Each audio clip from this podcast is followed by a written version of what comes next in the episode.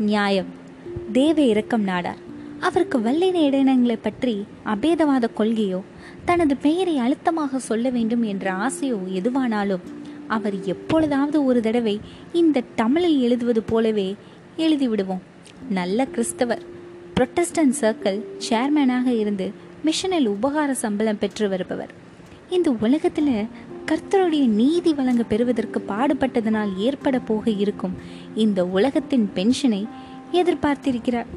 ராஜபக்தியும் சமூக சேவையும் ஒத்துவராத இந்த காலத்தில் மரியாதையாக சமூக சேவை என்று சொல்லப்படும் தமது பெஞ்ச் மாஜிஸ்ட்ரேட் பதவியில் கொஞ்சம் பெருமையுண்டு.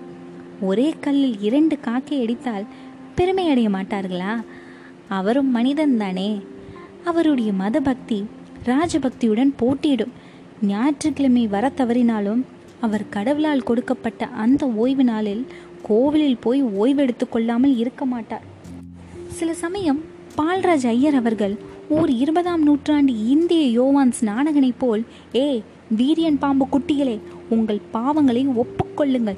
உங்கள் பாவங்களை மன்னிக்கும்படி கர்த்தராகிய இயேசு கிறிஸ்துவின் வழியாக அந்த மனுஷகுமாரன் வழியாக பரமண்டலங்கள் இருக்கும் பிதாவை முழங்கால் படியிட்டு வேண்டிக் கொள்ளுங்கள்.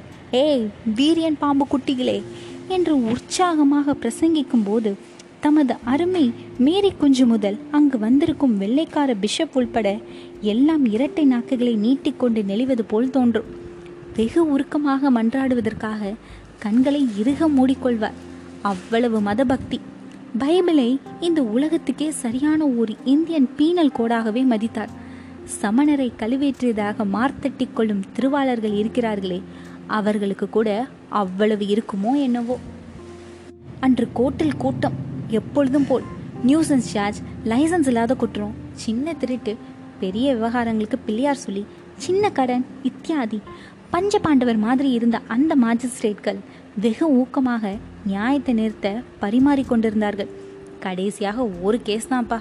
ஒரு எஸ்பிசிஏ இன்ஸ்பெக்டர் அவர் பிடித்த கேஸு காயம்பட்ட குதிரையை கட்டி ஓட்டியதாக.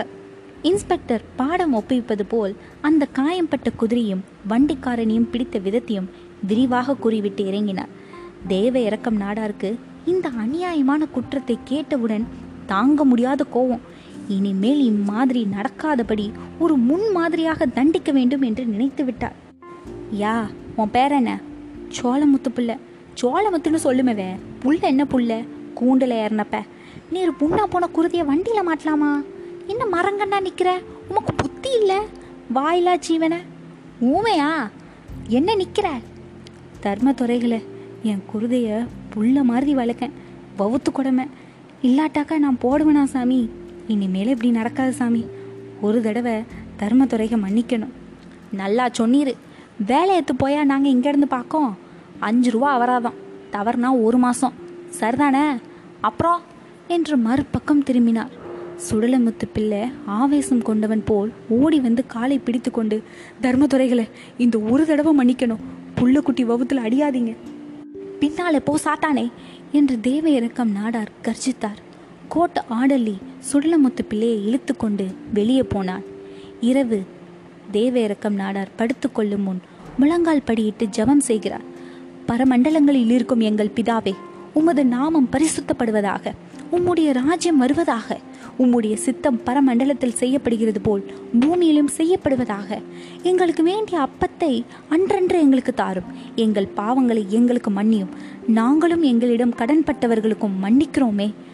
ஆமே கண்ணை விழித்து எழுந்தார். அந்த அக்ஞானி வண்டிக்காரனை பற்றி ஞாபகமே இல்லை.